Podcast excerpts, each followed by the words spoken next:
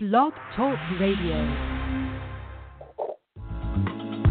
Welcome to Awakenings with Michelle Mache, the weekly dose of spiritual and metaphysical insights and information for navigating the soul path. Listeners are invited to call into the show for a reading or with questions and comments. Call 347-539-5122 and press 1 on the keypad. Also, join the Sacred Space of Empowerment live chat. To create a username, register with Blog Talk Radio. It's great to connect with all of you here. Hey, everyone. Welcome to the program. It's me. Oh, my gosh. Those of you new, it's Michelle Mache, Pilot Guide. Hello, everyone in the Sacred Space of Empowerment room, also known as the chat room. Hi, everyone listening in the archives later on as well. Welcome. Okay, why am I late? Because I was getting lots of things done in the morning, right on a nice little schedule. Went to Whole Foods really quickly. And as I'm getting out, a woman rears into me, backs into me, doing some kind of illegal maneuver in the parking lot. So I'm okay, but and I'm like, they're like, call the cops. I had so many people helping me, some amazing Alex, Vicky, and your friend and sister, all of you out there, such guardian angels. They waited for me, and they're like, take a picture. You know, I was so stunned because I was like, already ready for the show, and so they're like, take the lady's picture, get her license. Then this other lady drives by and says, take a bigger picture, so the bigger view, so that they see how she backed it. She backed in the wrong way. And best not to do those shortcuts. So I have some aspects to my third house, which is cars, local community, transportation. So anyway, the people were wonderful. This by Alex. This gentleman on his way to pick up somebody at the airport said, I saw everything. You're in the right. I'll give you my number. And these two wonderful ladies. Then the security guard, and I'm like, and the woman, she didn't have her license. Or no, she had her license. She didn't have her insurance. And I'm like, we have to exchange this.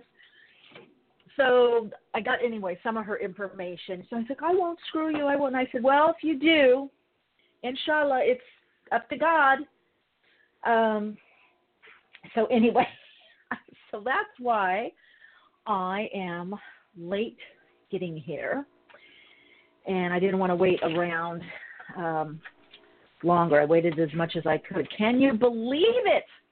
Oh, can you believe it? So anyway, these things happen, but it's so great to be here with all of you. And so if you hear my voice a little frazzly, that is why. I'm like, you know, and then all the cops would do is take information. I mean, it's just a little scratch, nothing big. But my car doesn't have anything on it, and it's a black mini sport convertible. So, you know, I like to keep it shiny and nice, right? All right, everyone, what's everybody saying in the chat? Were you guys wondering, where's Michelle? What's going on? I'm glad no one was hurt. Yeah. Yes, Crystal Bowles Gretna, my nice little car. Thank you, Tamara. Yeah, I'm okay. I just hate dealing with stuff like that. Hey, everyone listening by phone, if you did have a question or a comment or you want to say hi, that number is 347-539-5122 and press 1 on the keypad. And, okay, second half of the program we're going to have Before Orion, Finding the Face of the Hero with author Bernie Taylor. So looking forward to that. So you want to wait around with that. Of course, I'm going to be doing readings as well. And I'm like, I've got to get to Awakenings. I have a show. I'm not waiting around. And believe me, not such a big deal anyway. These things, a little Uranus energy, a little... Little new moon, new beginnings, right? You've got the full moon. By the way, everyone, I've been having so much fun, and these cards are... Tamara, thank you. yes, Tamara. She said, yes, you are unflappable. Yes, thank you, love. You know, I always feel like these are preparing me for bigger things, because when I did regular radio and regular TV, even though it wasn't live television, but still there were certain things that you just couldn't always redo. And I did do some live television, and it's like you just have to go. And also sometimes when I would be shooting my show, Fashion and Beauty, especially when we were traveling, we went to the Bahamas because it was fashion, beauty, and health, and so we would go to different spas and stuff. And sometimes I would see things, and I go, "Oh, why did you do that angle of me?" Or "Look how I look." And it's like, there's no redos. It is what it is. So here I am. Anyway, I have been doing on my YouTube channel, which is Light Being 21, or you can just go to Michelle Miche, M-I-C-H-E-L-E, M-E-I-C-H-E.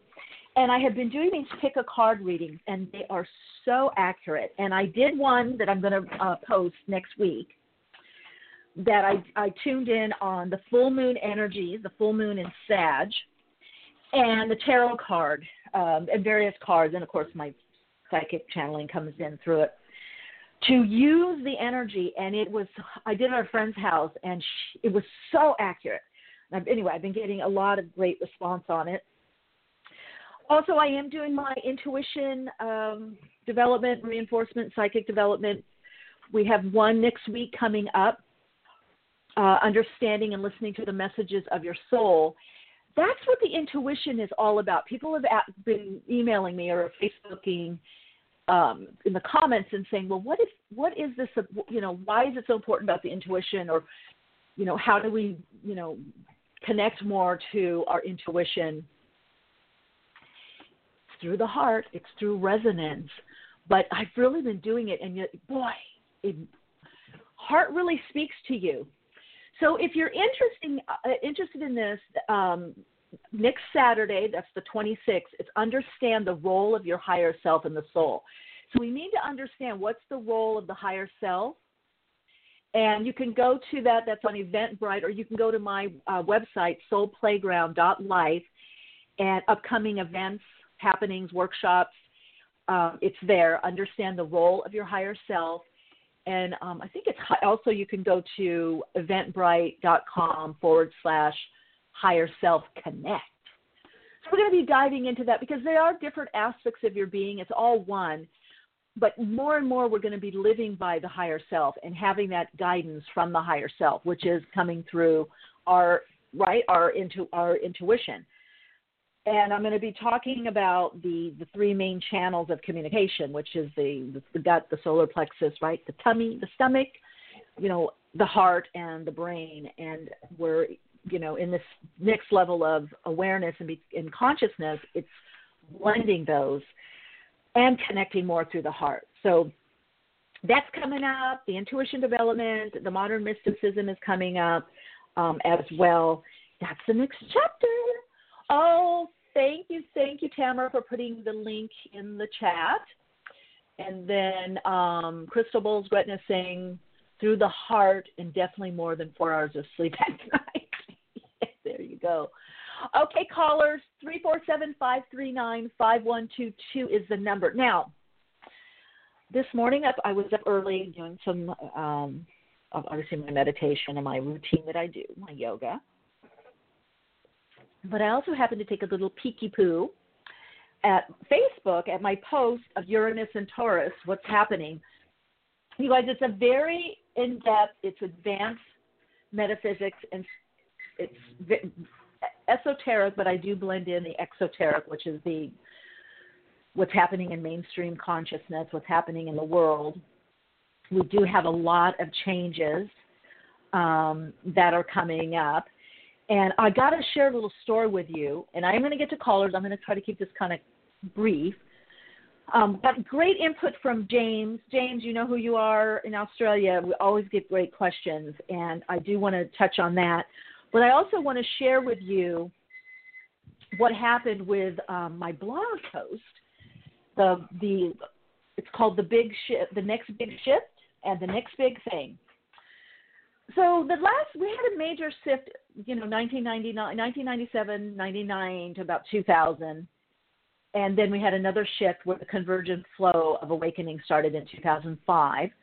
2009 began right relationship and right livelihood, right? 2011, a lot of people thought it was 2012. I was finally confirmed because I was reading something online and then did some advanced metaphysical, not training, but talking, dialoguing, which confirmed that the shift was 2011. And that started the new emerging consciousness to start becoming more in the what we call astral field. And if you remember, we were clearing a lot. We've still been clearing a lot astrally, which corresponds to emotions and relationships and relating patterns. And the new energy has been etheric. So it's been hanging above the gross energy field or denser energy field. It's been in the subtle energy. Uranus and Taurus brings it into the earth plane. It brings it into our forms. You know, with Pluto and Capricorn, we've had a lot of change, you know, Saturn and Capricorn now with our structures. So we had a lot of issues with, you know, the banking industry, school system, corporations, the old boys system or network, however you want to call it, the Me Too movement, all that's coming. Now what will start being affected is what those systems have been holding in place or protecting. Money, stock market, the earth itself. And there will be, you know, earth changes. And I think I've been sharing with you that I've been doing a lot of deeper meditation and working with the guides and the oversouls and really getting some amazing, some of you that have been doing my teleworkshops and apprenticing, you know, we've really been connecting in with the body and you've been learning how to be, you know, trust your intuition, you know, make that stronger, become more psychic and channel. So this has been my focus, you know, my gift and my focus. So as I'm writing the blog, it was so interesting. There might be typos, let me know, but I think I got most of them anyway. I'm going through spell check, and I like to spell earth plane all one word, even though it's two words. But I thought, I'll correct it. So in different places in the blog post, there was earth plane, and so I, you know, highlighted and then make the change, right? You guys know how you do spell check, and you know to change the spelling. So I scroll down, and I hit earth plane, and it changes into earthquake. And I was like, that's strange. And it won't let me highlight it to change it back to earth plane and make the spelling correction. I keep saying earthquake. I don't want to scare anybody. There's been a lot of earthquakes. Yes, we're due for a biggie. You know, that's one of the changes. Again, converging flow, everything happening at once, breaking apart, separation, unity, coming together, extending or excessive polarization, but also a lot of people are coming together. So I thought that was odd. So I think I can't send this blog post out this way, but I can't find where that word was, where it says earthquake. So I call my assistant, Josie, who's also known me for years, and we're talking. And I said, I got to find this. So I find it, and I make the change. And then I told Jen, some of you know who Jen is, and works with me and does inner work, but does all like the soul path happenings and the psychic forecast, the energetic forecast. Did design my blog or my blog website. Very talented. So I'm relaying the story, and she says, oh, do you feel an earthquake? I said, I hate to tell you because they live up north. I said, I feel an earthquake in Northern California. I said, I feel it, you know, pretty soon. Hang up the phone, and 20 minutes later, she calls me back and said there was just an earthquake in Oakland, 3.8. And I kept getting the number 4. I said, well, 4, and she said, that must mean something. And I said, well, I don't know, that 4 days, 4 minutes, 4 years, I don't know. So anyway, these kinds of things and why I share this is for us, you hear me keep sharing about the void and the opening and being more led by, you know, spirit and connected more to our soul. So our actions and the way we live is more fueled by our soul. The soul is, we're impassioned, fueled, the passion, the desire comes more from the soul. And to allow the space to receive what insight we need, what direction we need, what are we needing to receive. Because remember, the ego is great, but it only knows what's already happened. Doesn't know how to, you know, it knows how to keep things going. It knows how to get in the car, drive the car, walk to down the block. You know, it knows how to keep the status quo, right? That's the function, and to keep us safe. It's autopilot, right? But for new information, new insights, when you're shifting, when you're making big changes, the new, we don't yet know the new because we're always in that becoming. So the true essence of all of us is in the void, is in the possibility, is in the becoming. And it's only by residing in that place that we're truly connected to more consciously our source energies, the aspect of us that's connected to source energies.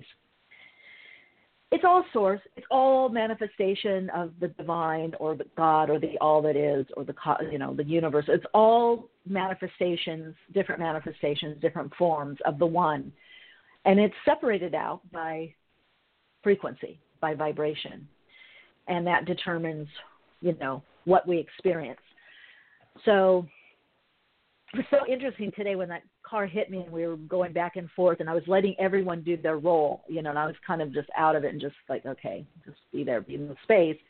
Everyone had their suggestion. Everyone really wanted to help and be present. And then one point I just looked up at the sky and I said, well, God will know. Whatever needs to happen. And then I left, you know, and the security guard was there. And he's like, my name is Lieutenant Lopez, you know, let me, you know, we never know why something is happening. You know, there's a reason that is always beyond us, and how do we handle something? You know, that's the message, I guess, that I'm getting with that. And it's all part of the soul playground. It's all part of this play of consciousness. You know, there is this play of consciousness that is taking place, and what is our what is our role in it? What is our role? We don't know until we show up what it is. And I would say we're going to have much more experiences of the other dimensional, what seems to be other dimensional, as the veils are lifting or dissolving. There's less veils. And you're really going to see it with the aspects, what is coming up with this major transition of Uranus going into Taurus. It's Earth. It's the new emerging consciousness being Earth, being grounded, being lived out. That means those higher impulses, those higher vibrational impulses, the more light, is not only beaming down more or within the earth, on the earth, within us, but we become a part of it. It becomes imbued. You know, this is why to embody this energy. It's about bringing it as much as we can into the body. Oh, let's see. Oh, volcano is erupting too. Okay, I didn't know that, Tamara. Crystal Bowles Gretna is saying, so residing in that place, the void, is that the same as staying centered in your presence? Well, it is the ultimate presence that we can never fully know, right? It's the void of possibility. It's before the presence and after the presence and within the presence.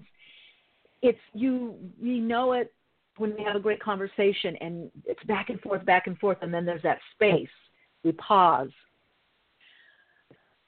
in meditation, in deep meditation, before you fall asleep, before you wake up. It's the becoming. That's the best way to put it. It's the becoming. What is in the void? What becomes? It's in the space of the becoming. And the presence is spirit, is our spiritual nature. We're all a presence in physical form, in essence. And the presence, how the presence manifests, is through the blueprint of our soul. The soul is the blueprint of how things manifest, right? It's our DNA and RNA. Yeah. Woo! Crystal Bowles Gretna. Wow. Yes. You can feel it while I talk about it. Yes. Yes. That's it. It's what we know through feeling. That's the whole thing. We know through feeling. We won't know, you know, even talking about it or intellectualizing about it helps to some degree, but we can never, you have to experience it. That's why in all my workshops or teleworkshops, I always bring in the question. You know, I always bring in the question that we are the answer, and bring in through the subtle energy to have people connect more to the subtle energy. That's the key, is connecting into that subtle energy. That's where we feel our presence most. That's where we feel our interconnection, and that's where we feel that presence that we are. We are. That's very well put. I like that. Thank you so much. Thank you, Sue. That was beautiful. All right. So, James, I was going to touch, if I have time, I will touch on your question. It was a brilliant question, commentary, and a question that he wrote on my post about my Soul Playground post, blog post on Facebook. He read the article, The Next Big Shift and the Next Big Thing, which I love. It is the next big shift and the next big thing. And we're all co-creating it. That's the deal.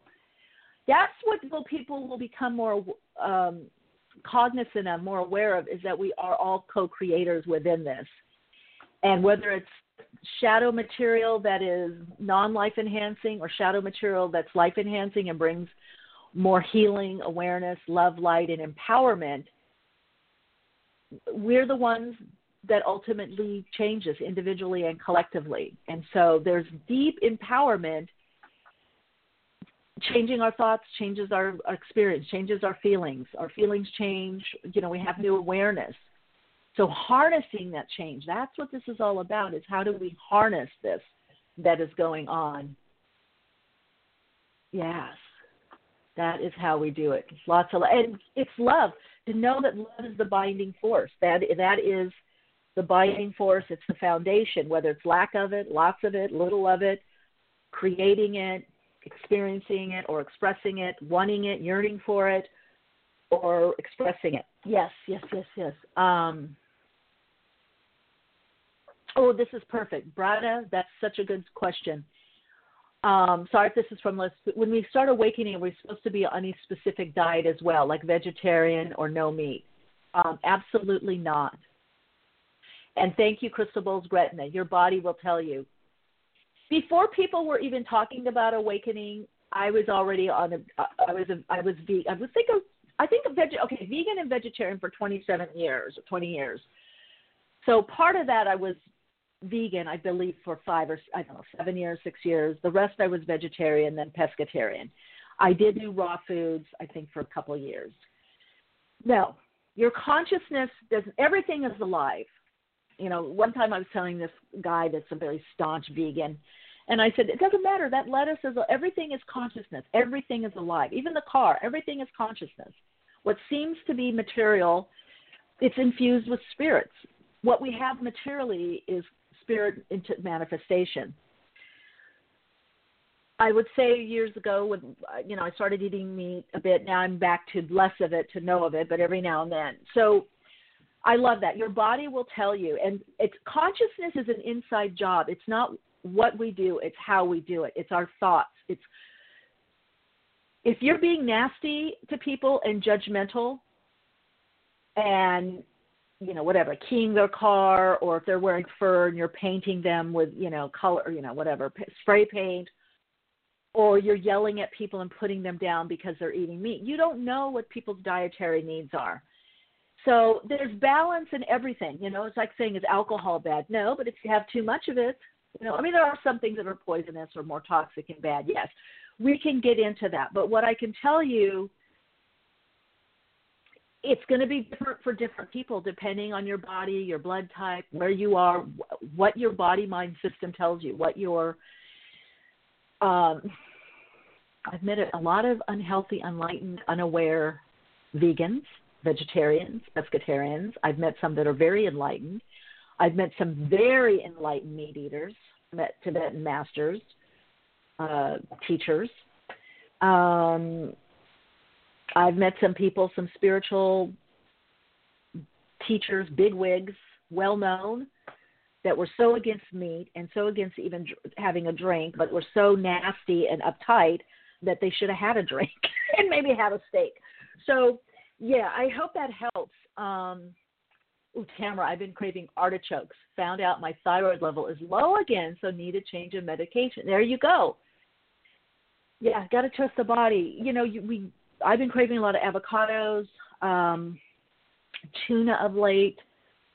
Yeah, eating a lot less. I will say one thing, as you do awaken more, there are cravings. You probably will eat less food, and you'll eat more of what your body actually needs or craves, whatever that is. Is that two little slivers or slices of meat? Is that massive amount of vegetables or salad? Is it artichokes? Is it avocados? On my Soul Playground blog, if you Google, I do go into awakening, the sign, the symptoms, mental emotional symptoms. And I also talk about 1111, 1212, the synthesizing number. So that has a lot of great information. It's an older post, but it's a really, really good one. It's very much in detail. Just remember, your soul's purpose is not what you do, but how you do it. It's the unique way that you do what you do. So being spiritual, being awake, living more awake, your awakening, consciousness is the interconnectedness, the love, the compassion. It's love, light, wisdom. It's individual to each person of how you're awakening and in what way. Some people are doing it more spiritually focused. Some people are doing it more in the area of finance or empowerment or emotional healing and helping people. Some people are awakening in the media, maybe in the press. Some people are awakening politically. Some people are having their awakening through the environmental channels. Some people are having their awakening through changing the system of university or school system. One thing I can share with you is, as people awaken more, they want to do less harm, whether to themselves or others. They want to bring people together. They want to hear both sides. There's that presence that Crystal Bowles-Gretna talked in the chat room. There's more of the presence that recognizes, I may not like you right now, or I may not agree, but okay, how can we work this out? How can we make this best for everyone? It's the unifying principle that people are awakening to. So anything that has to do with over-separation, of course, separating out and being an individual, having individual rights, individuating, those kinds of things, having good boundaries, but not at the expense of yourself or others, finding the balance between the individual and the group, the other, seeing the other as ourselves. And that can be with animals. That's definitely with animals. It's with all life forms. With all life forms. Very cool. Let's get to callers. 214-490. You're on air. Hello. Oh, hi. Michelle, thank you for what you do. You're awesome. Hi. Hi, my name is Karen calling from Dallas. Hi, Karen. And I apologize. I can't hear you. It's too well. I got to hold the phone up to my ear. Am I too loud? Okay. No, you're good. You're good. Good. Okay. Well, I am on my path, and I have been dragged kicking and screaming, I promise you, for approximately 20 years. And I am now in a place, I'm going to not cry, I am walking on the soul side of town. Let's just put it that way. So I'm being led, and I'm being guided. I'm being led. I'm getting the messages. I've got the idea. I've got the plan. And my question for you, if you can just use a little of your excellent psychic ability, how long I'm on the path? I've got the idea. I've got the plan. I'm right there on the verge of putting it into action. I'm battling a temporary illness. So my question is, how long and the illness, is it going to go away? Is it going to go into remission? It's not cancer, nothing like that. It can be taken care of. So that's my question. First of all, just go. August things picked up a lot more for you. There's more clarity, direction.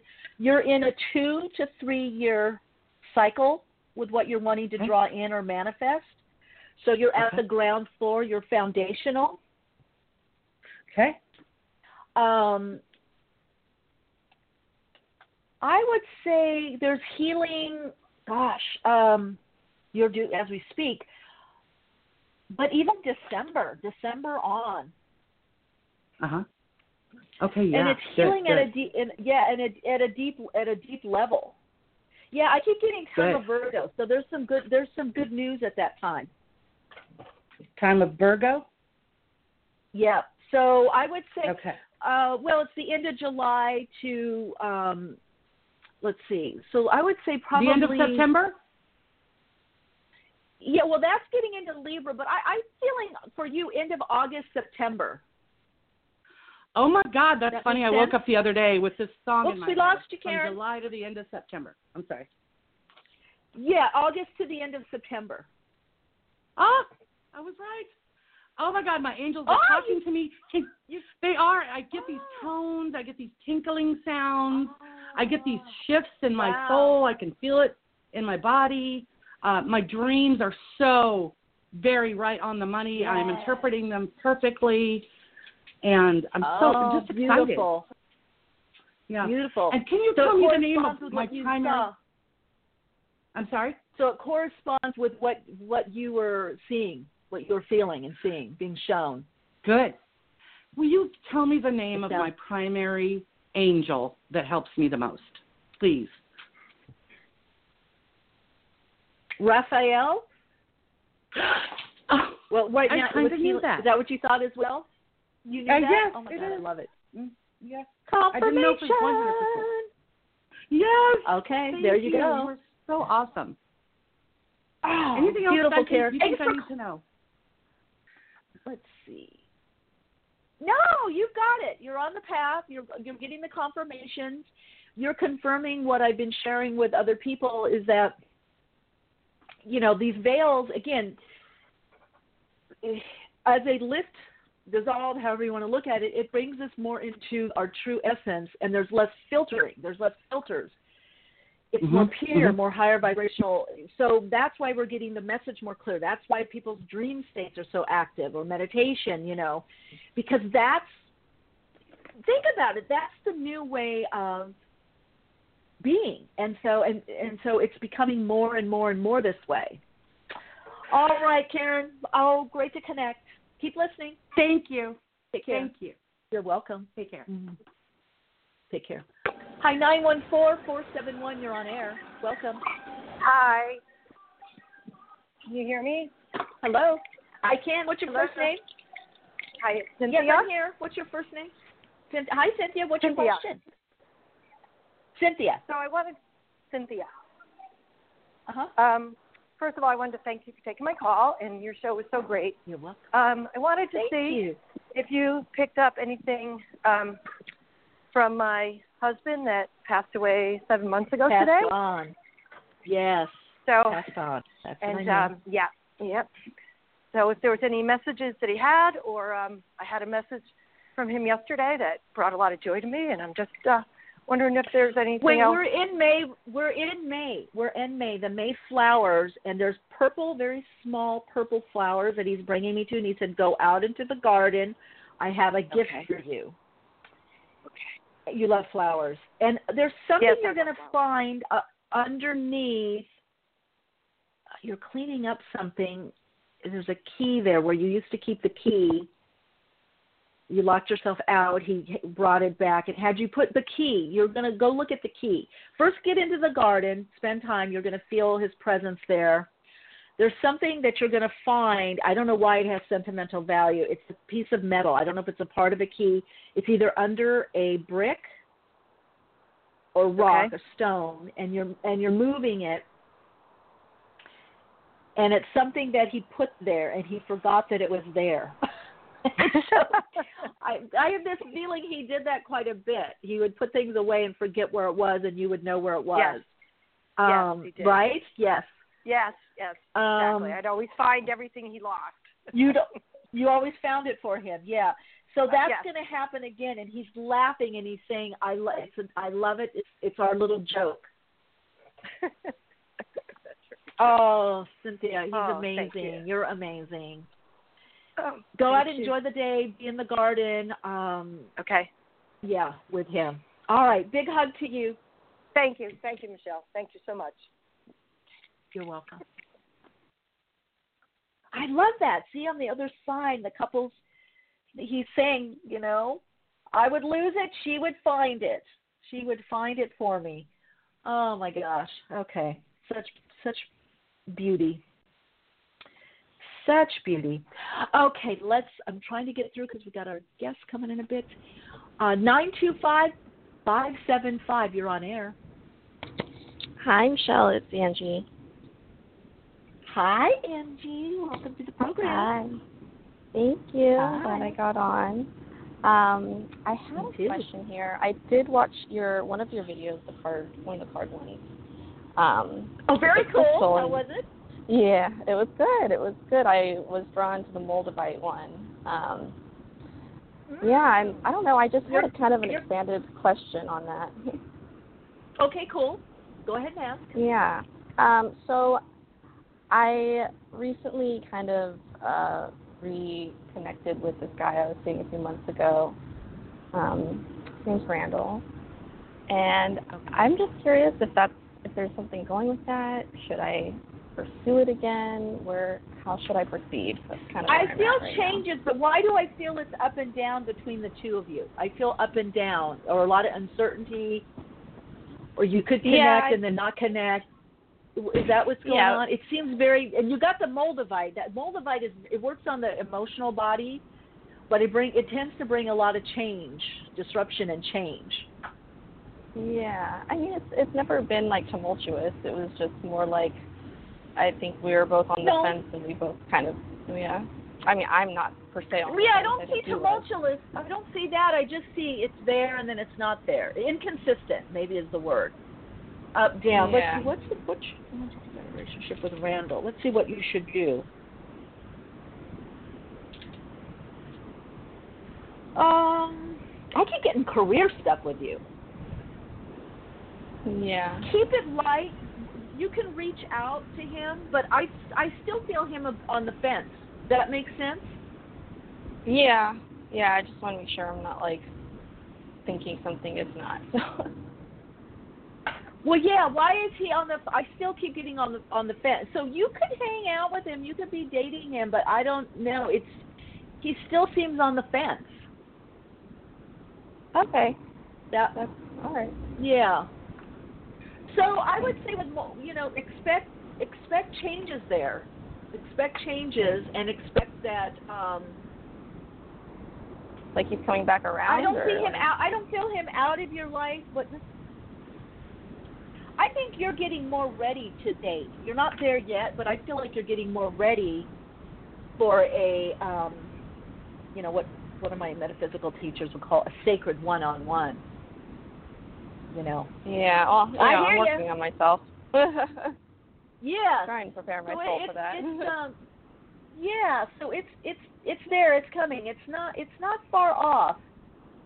I feel he's kind of a little tickler. He's a little tickle. Tickle, tickle, tickle. Okay. All right, Angie, thanks for calling in. All right. Much peace. Thank you. Bye-bye. Bye.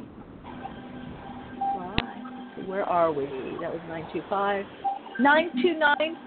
Was that you, Angie? Hello? Hi, you're on air. Hi, this is Rugi. How are you? What's your name? It's Rugi, R-U-G-I, Rugi. Rugi. Hi, Rugi. Welcome. I am calling in regards to, I feel very stuck right now.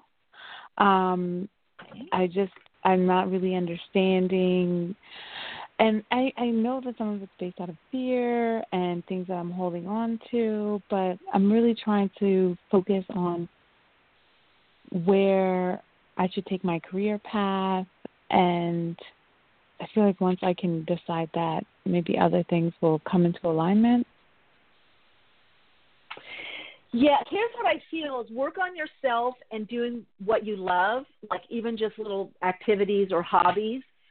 This is one of the things that I'm seeing with a lot of people right now, and I actually kind of went through it to somewhat of a degree, is that a lot of times when we're ready to make big changes, we won't know on an ego level. We're trying to do it in the way that we think is right or the right way. We're trying to plan it. And it has to come from inspiration and insight. It's the soul, what I call soul fuel, which is passion. We kind of stumble into it, you know.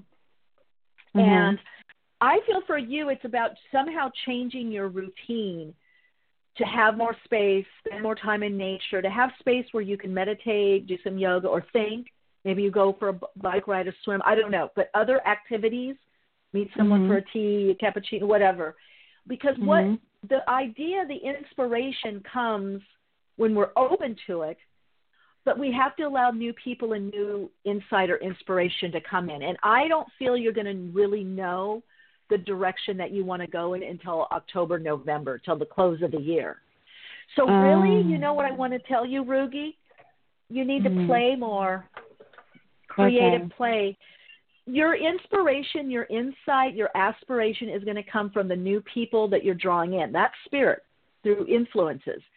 So you're not, it's not what you're thinking. I can tell you whatever you're thinking about doing isn't it. You know, I that's sort of how I feel too. Like I have no idea what's on the other side. No, it's a blank slate. Listen, I just went through a whole thing. I was doing all this TV media. I was getting, you know, doing all this stuff again. And I was in a role. Everything stopped. Now I did get this yesterday. I got a message from one of the producers of something, and they said they may have an opportunity for me. I did 3 days of intense cleansing and clearing and going deeper into my meditation. I had this major heart-opening tingling. And then I looked up, and I was blank. And I went, Michelle, you got to admit it. You have no clue, no idea where you're going or what to do. Enjoy it. Enjoy. That's the other thing. I was wondering, should I be proactive of it, or should I be enjoying it and you and just enjoying, thanking the universe for this opportunity? Yeah. That's finally because it's the higher self is sneaky. God is sneaky. The universe is sneaky. That part of us is sneaky.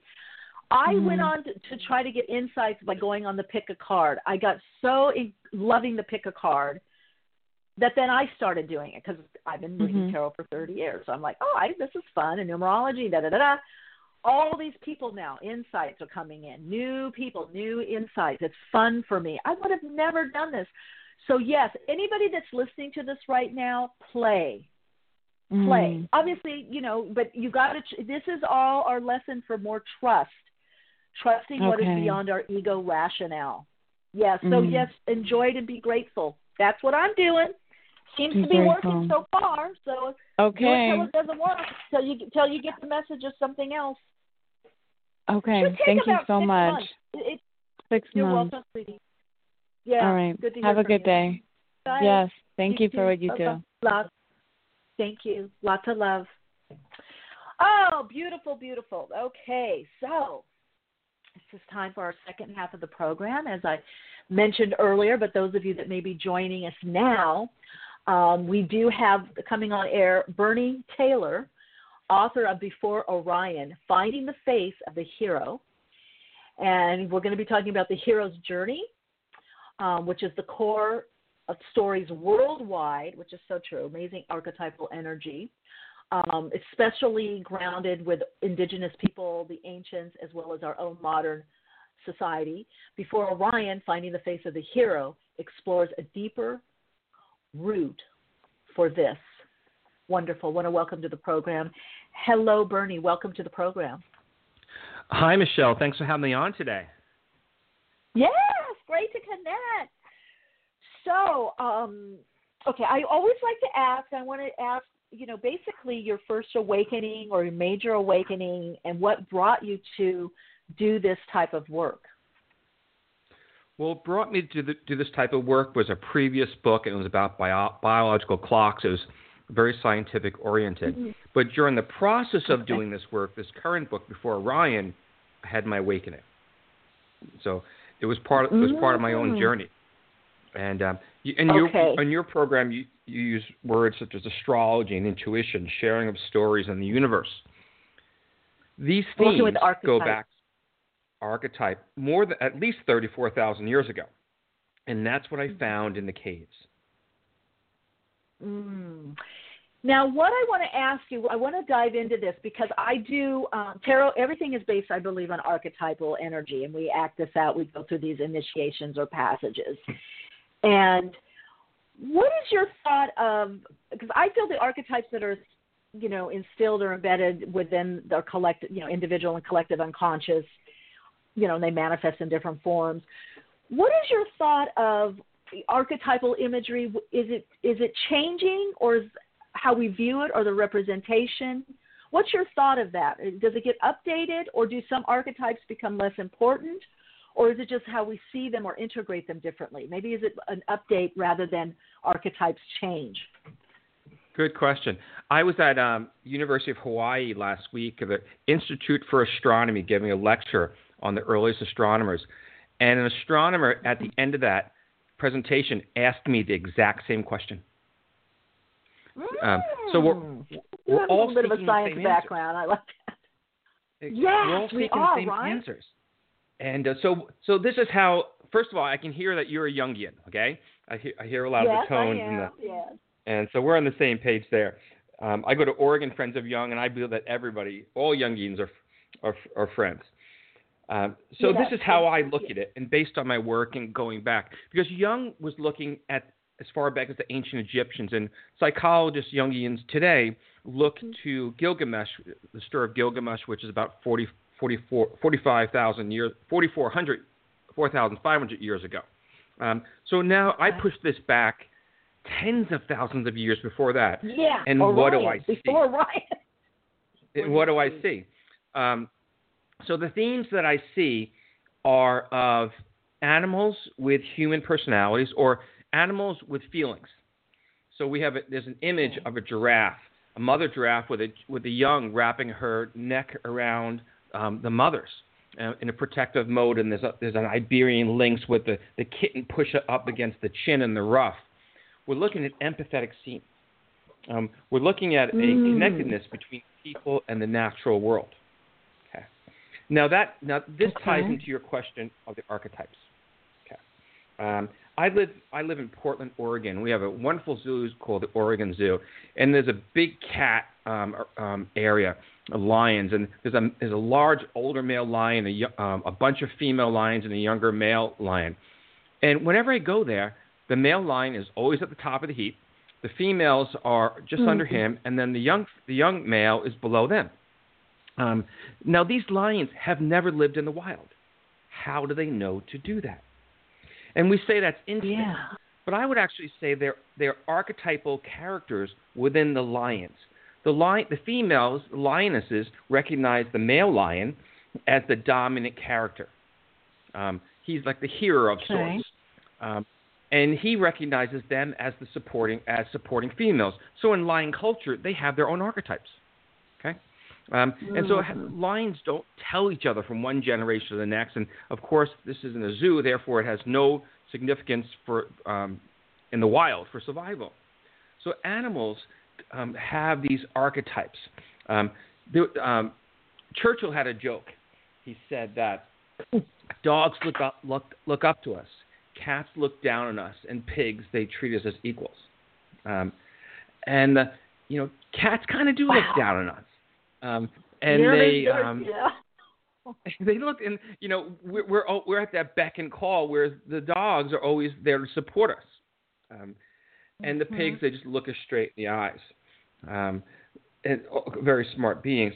So I believe the archetypes are within us. They go back to pre-human days, that they actually are within the animals themselves, and in animals we call them instincts.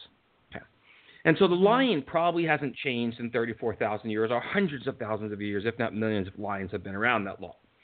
And you still have the lion, at the male at the top, and the females around him.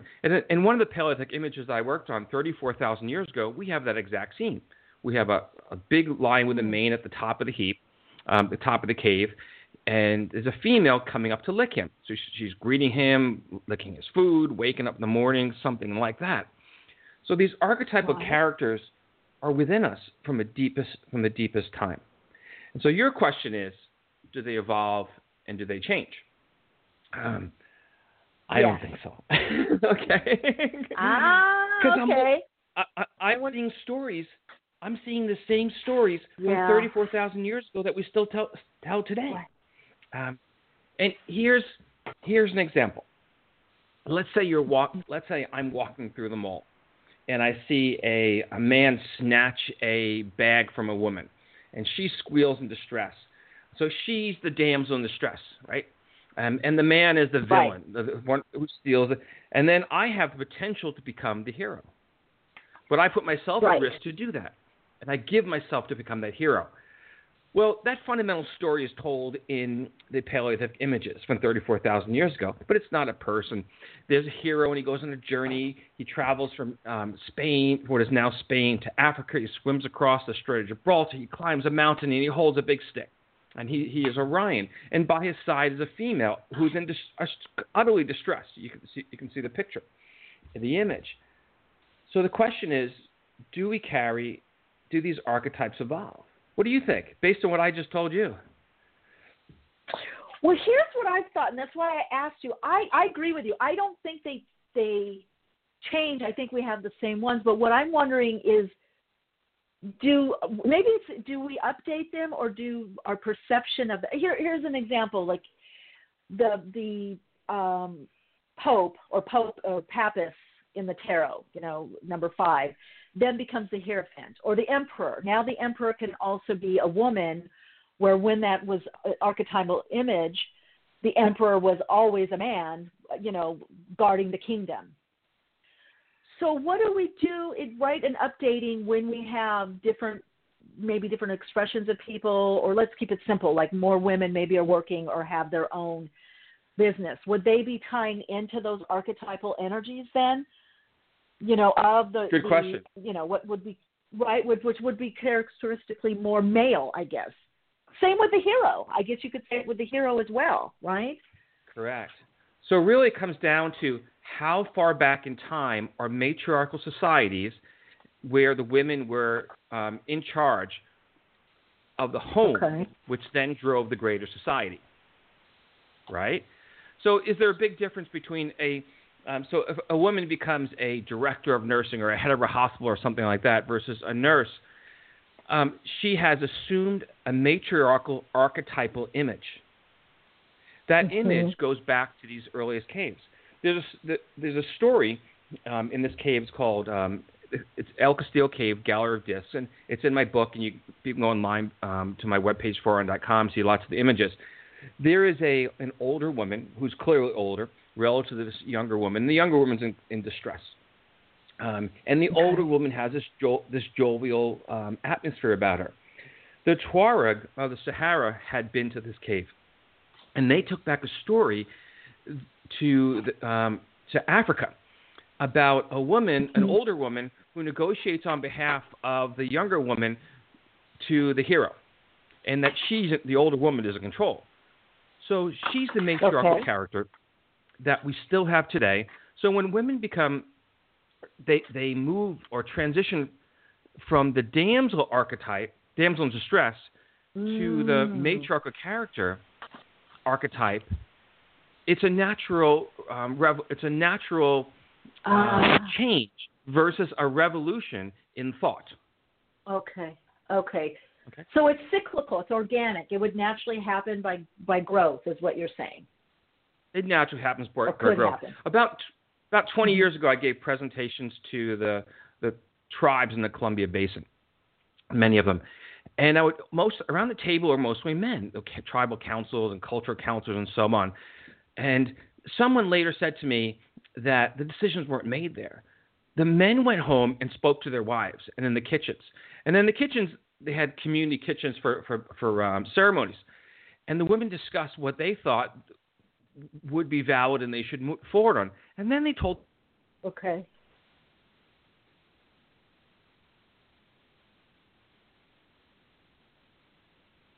The men were really scared the women. You brought up things about their past that they didn't know. And they made the decision that they really weren't ready for this. And I'm like, well, then why did I go to the tribal council? So in the background, In the background, these archetypal characters exist. They're within us.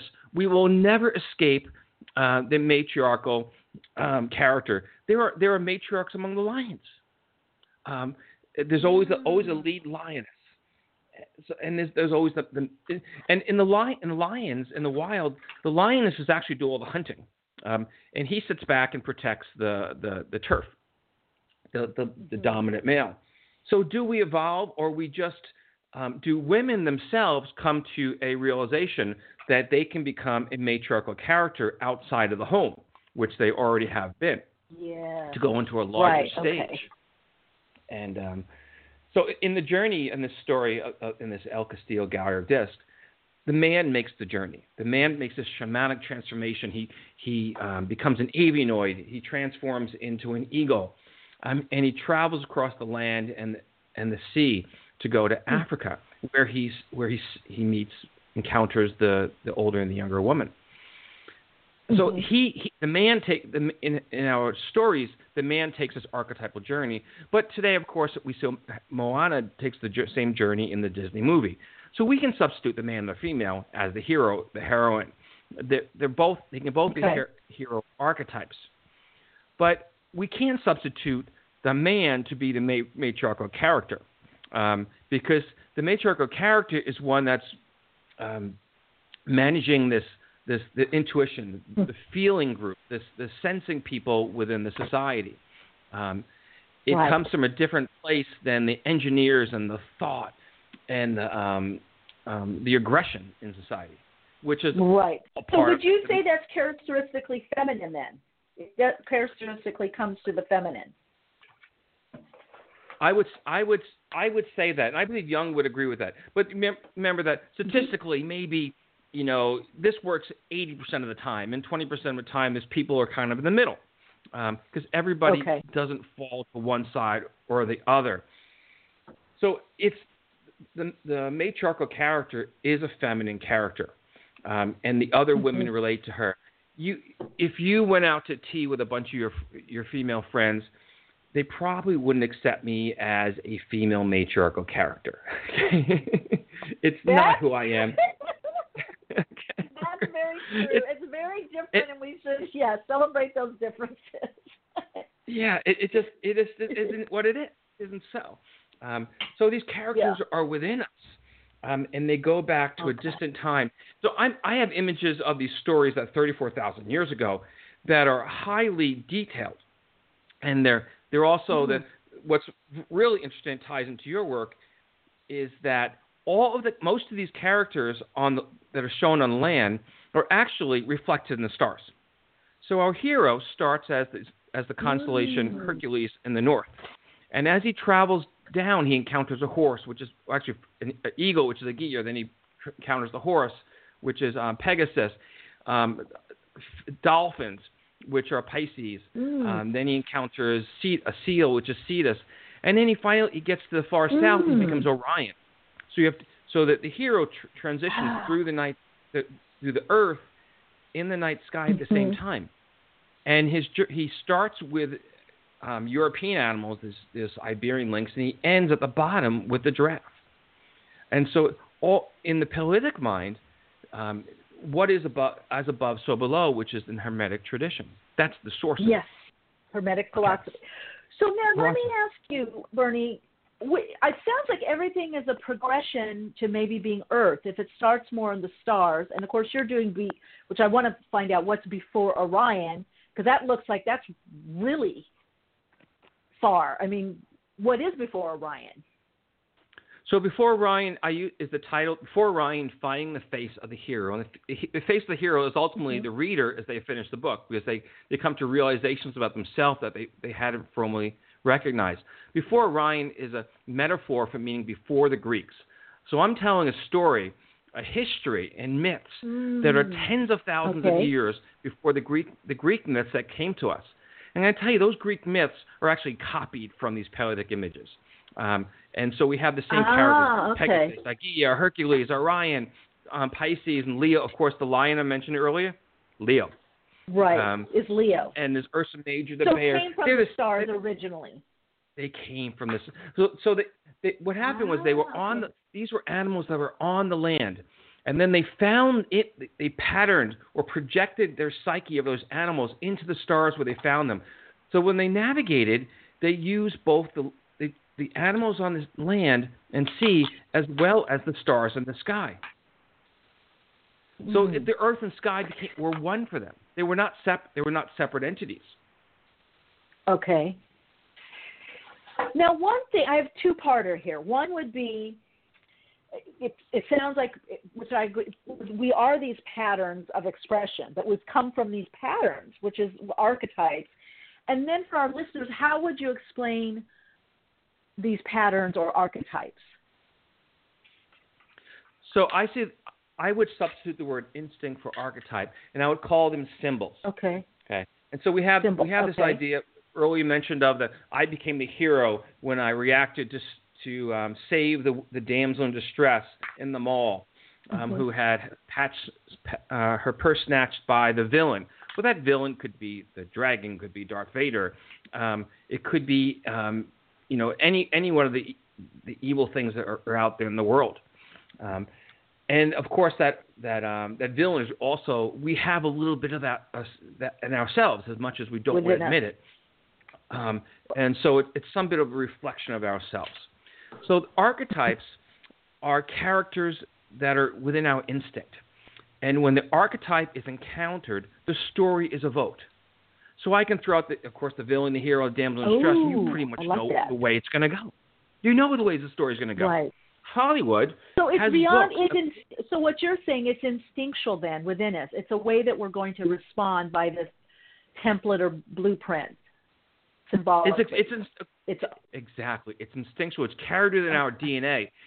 If I saw an angry wombat, and I couldn't even tell you what a wombat looks like, but I saw an angry wombat come walking down the street, I could probably tell that it was angry versus happy. So there's something inside of me that can identify with an animal I've never seen, whether or not it's happy or out to get me. And wombats are actually little animals, and they're not probably out to get me, but you get the idea.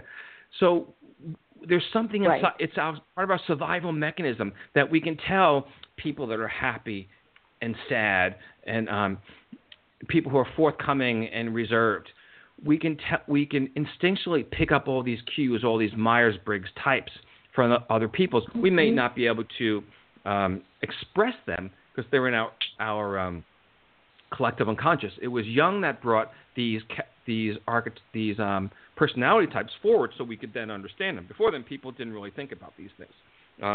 So now my guess is you're an intuitive, and so the myself as well. So the archetypes are they're instinctual characters or symbols within us, and they're not just human forms or animals. They can be. There's the archetypal mountain, the cosmic mountain, the river of transformation. These are all archetypal places, and people, they position houses to look at a mountain. We climb mountains. We talk about mountains all the time. We put them in the movies. If you're gonna go to a painting class, probably one of the first few things you're gonna paint is a mountain, and in front of it's gonna be a river. Right. You remember Close Encounters? And then the whole river of life, right? The river of life, exactly. The archetypal river of life and the archetypal paradise. Around the world, people tell about an original place of paradise, and that's an archetypal place. And that goes back to these images in the Paleolithic caves. They're there as well. The mountains there, the transformative body of water, and so on. It's all there. We can't escape for it. It's almost as if we're on the stage, and the scenes keep changing. We go from caveman to farmers to industrialists, but the characters stay the same. The sets so we're still change, playing it out, change. But the sets or costumes or the sets change. It almost reminds me of the movies, the storyline. I mean, how many storylines can you come up with? They're storylines off of storylines off of storylines, but there's a common thread or theme throughout. The stranger entered the room, or the person went on a journey. Yeah. Got a question for you, Bernie, in the chat. how does this help us?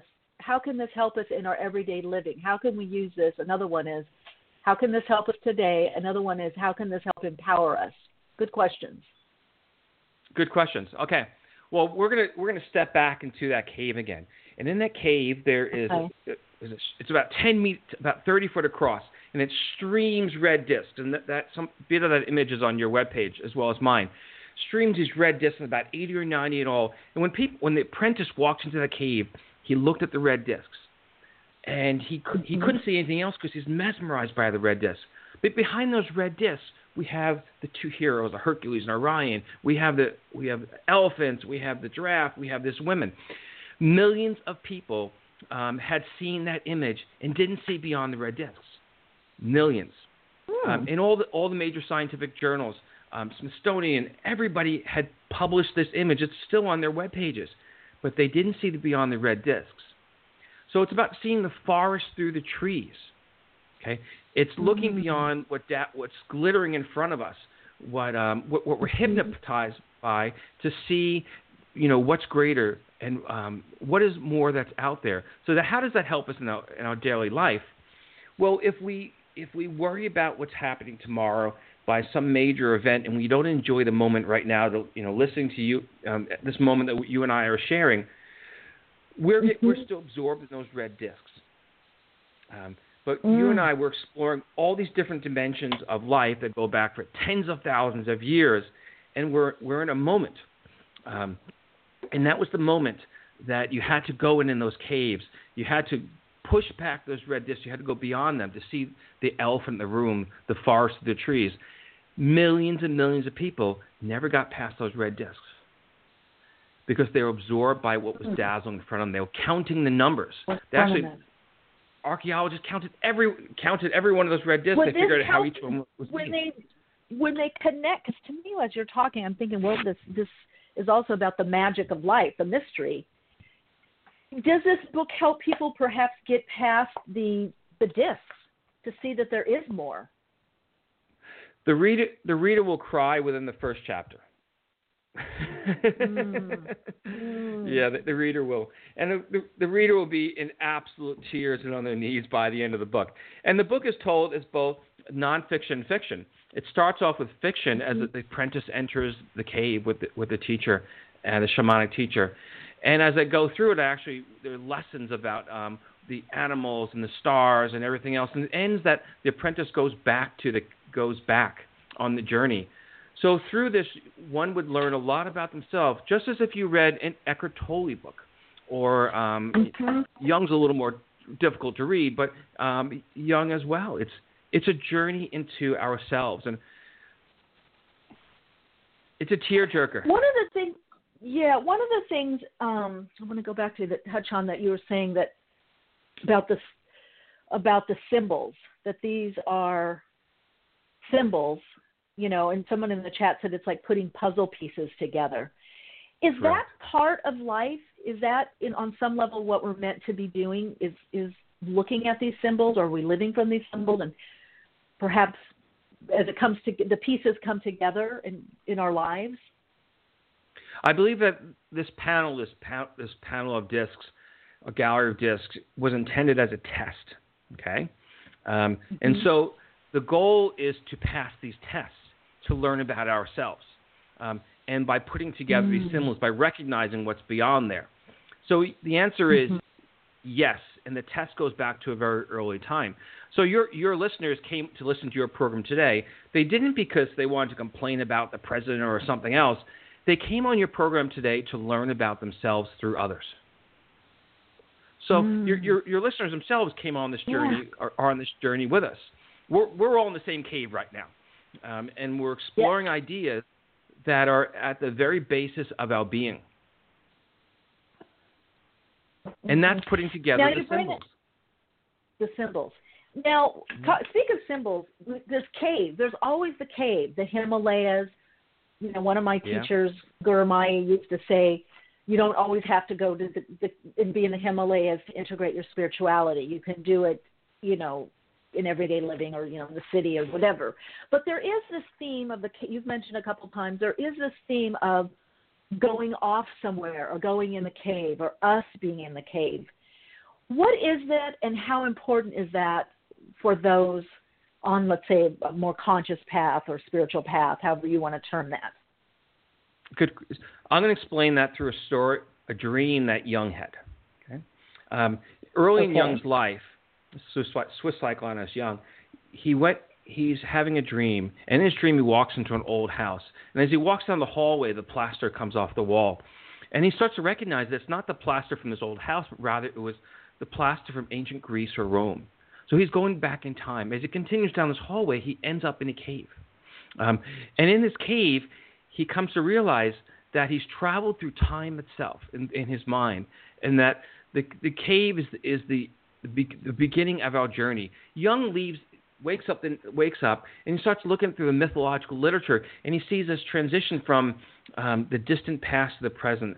And he comes up with this concept of monomyth that Joseph Campbell continues to work on. And so the cave is our mind.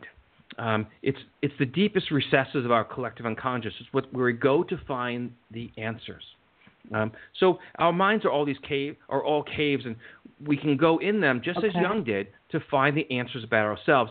But when we come out, we don't have all the answers. We have to then piece them together. And on this program right now, you got a few listeners who are just like, "Oh my God, I'm just like brain overloaded." That's a good thing, because in the following hours, your listeners will reflect on some of the concepts, and they're like, "Oh my God, that's what it is," and not just the concept that we talked about today, but how those concepts relate to their own lives, about seeing the forest, the trees, and looking beyond the red discs, how the earth and sky become one, how people 34,000 years ago were empathetic and saw animals as beings. And how these characters, these archetypes, the matriarch, the damsel in distress, the hero, and others are within us, and we relive them in our daily lives. You're gonna get to eat some messages on your board in about 3 or 4 hours. Like, oh my God, now I got it. Yeah. So that's good. So we don't always get it right away. It has to gestate to some degree, is what you're saying, in our own inner cave. It gestates in that cave. It gestates in that cave, in our mind. Wow. Now, is the cave also, would that be the subconscious, or is we getting into the cave through our subconscious? The cave would be our subconscious. And we have this cave metaphor used so many times. There's two stories of Jesus Christ being born. One is in the manger, the other is in a cave. The biblical Abraham was born in a cave. Muhammad was met by the angel Gabriel in a cave. There's different. That's an Abrahamic tradition. Some of these I've mixed up Abrahamic and Christian. Okay. There's so many. Hercules travels into the underworld through a cave, so he's traveling into his own psyche. And he's meeting the heroes and the demons and the monsters that exist in there. So the cave is within our own mind, our own psyche. It's this collective unconscious that we can pick up pieces of. And we can't when we come out of the cave, we can't express what we've actually seen. So we tell them through stories. We tell them through the story of Hercules or of Luke Skywalker, the hero who travels across the sky to come face with Darth Vader, his father. And when he fights with Darth Vader in the cave, his first fight. And when Yoda says to him, Luke asks Yoda, "What do I need to bring?" And Yoda says, "The only thing that you'll find there is yourself." So he fights with Darth Vader, and he lobs off Darth Vader's head, and he finds that it's Darth Vader's helmet is the head of Luke Skywalker. He's fighting with himself, his inner demons.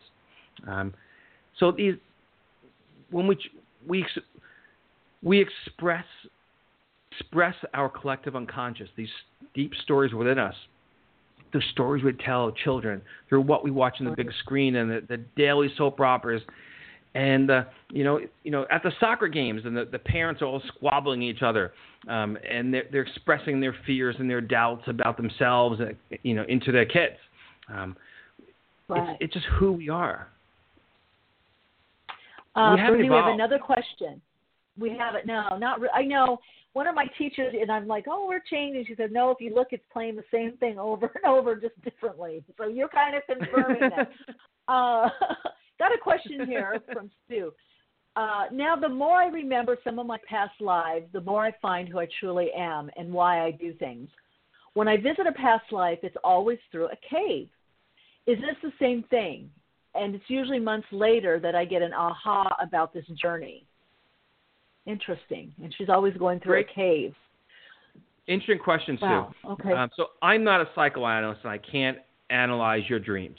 And but I can see that when people, when they leave this conversation today, the sharing that we have, there will be people who think about these archetypal stories with themselves, and they will consider them as past lives. And that, you know, yes. They'll all these stories that were told from our distant past are still within us, and we keep reliving them as we would if we actually had. I can't say we had a past life or not, but I can say that we are reliving the stories from past lives. So were we in that past? Was our collective unconscious was absolutely was there, and that carries us forth. Do some people have a greater ability to tap into that? I would say absolutely yes. You know, your engineer is not likely to go deep into that place, but people with more intuitive oriented, more sensing oriented, might be able to tap in a little more so. But we definitely tap into these stories and we relive our past.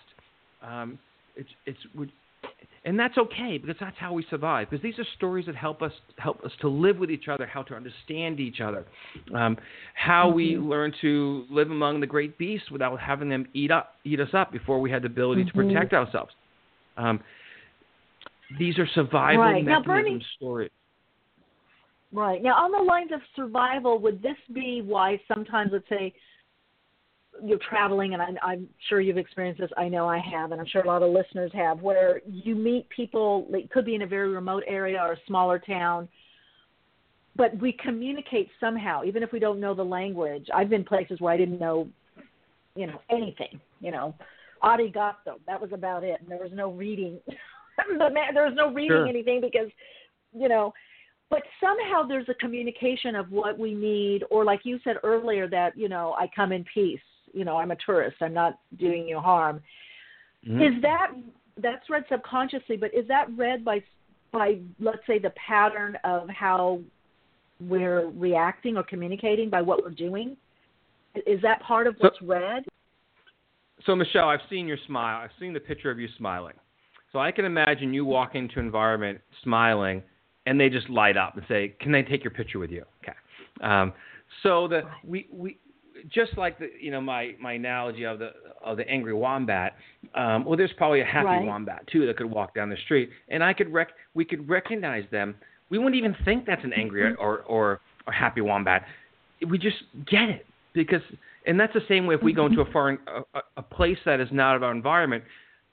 A smile is a smile everywhere, and a frown is a frown everywhere.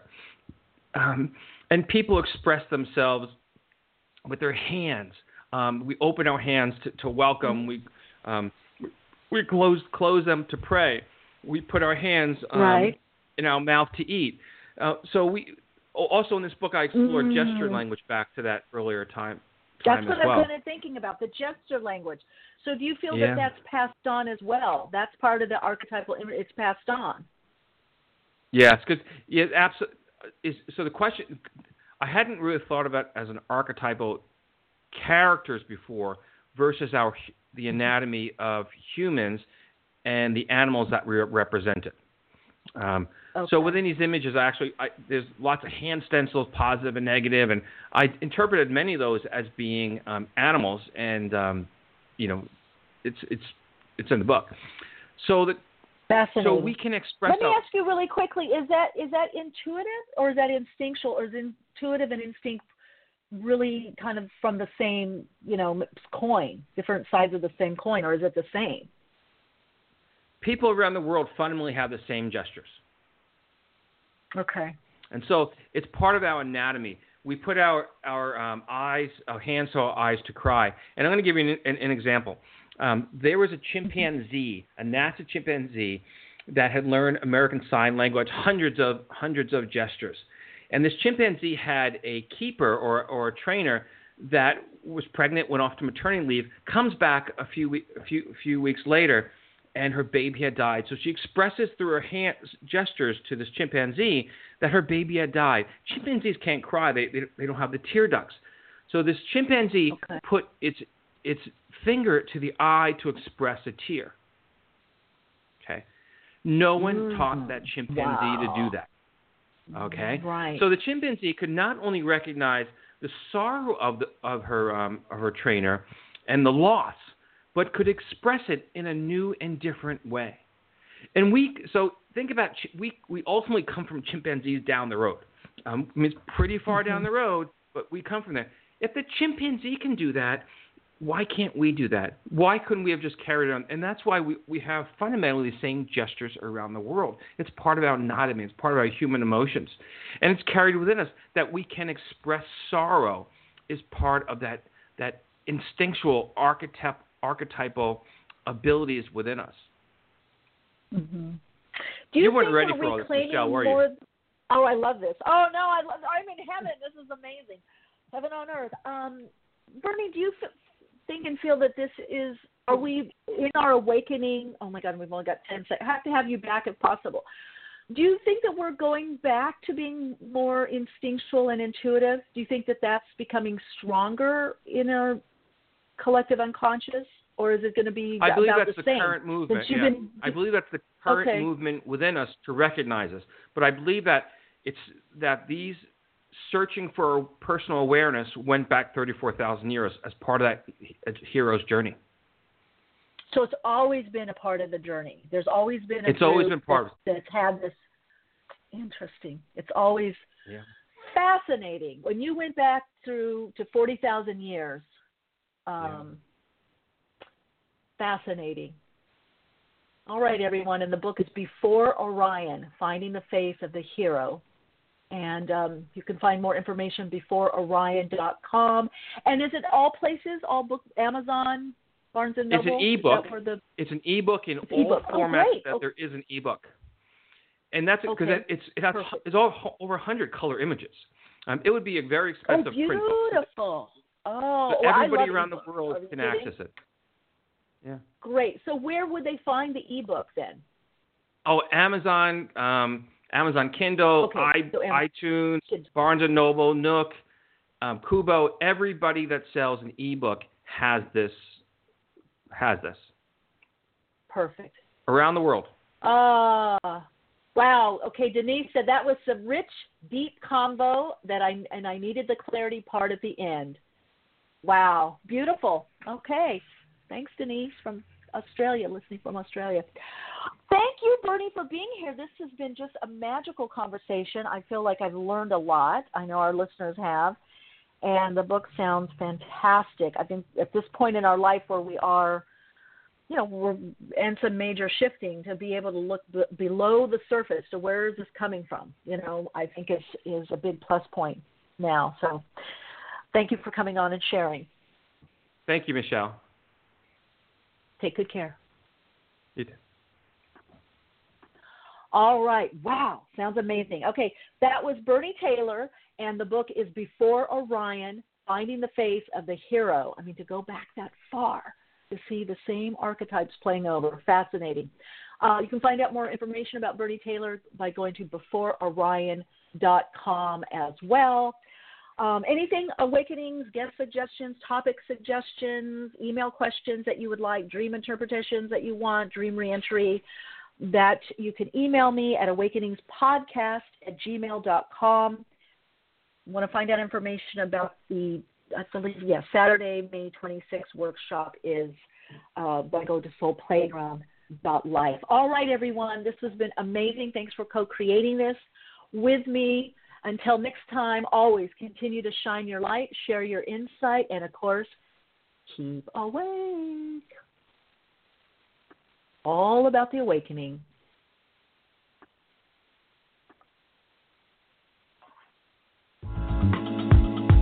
Awakenings broadcasts every Wednesday, 12 p.m. Pacific Time. Archive shows are available on iTunes. For continued Awaken conversation and insights, join the Awakenings group on Facebook and visit Michelle's blog at soulinsightsforspiritledliving.com. That's soulinsights, 4, spiritledliving.com. Keep awake.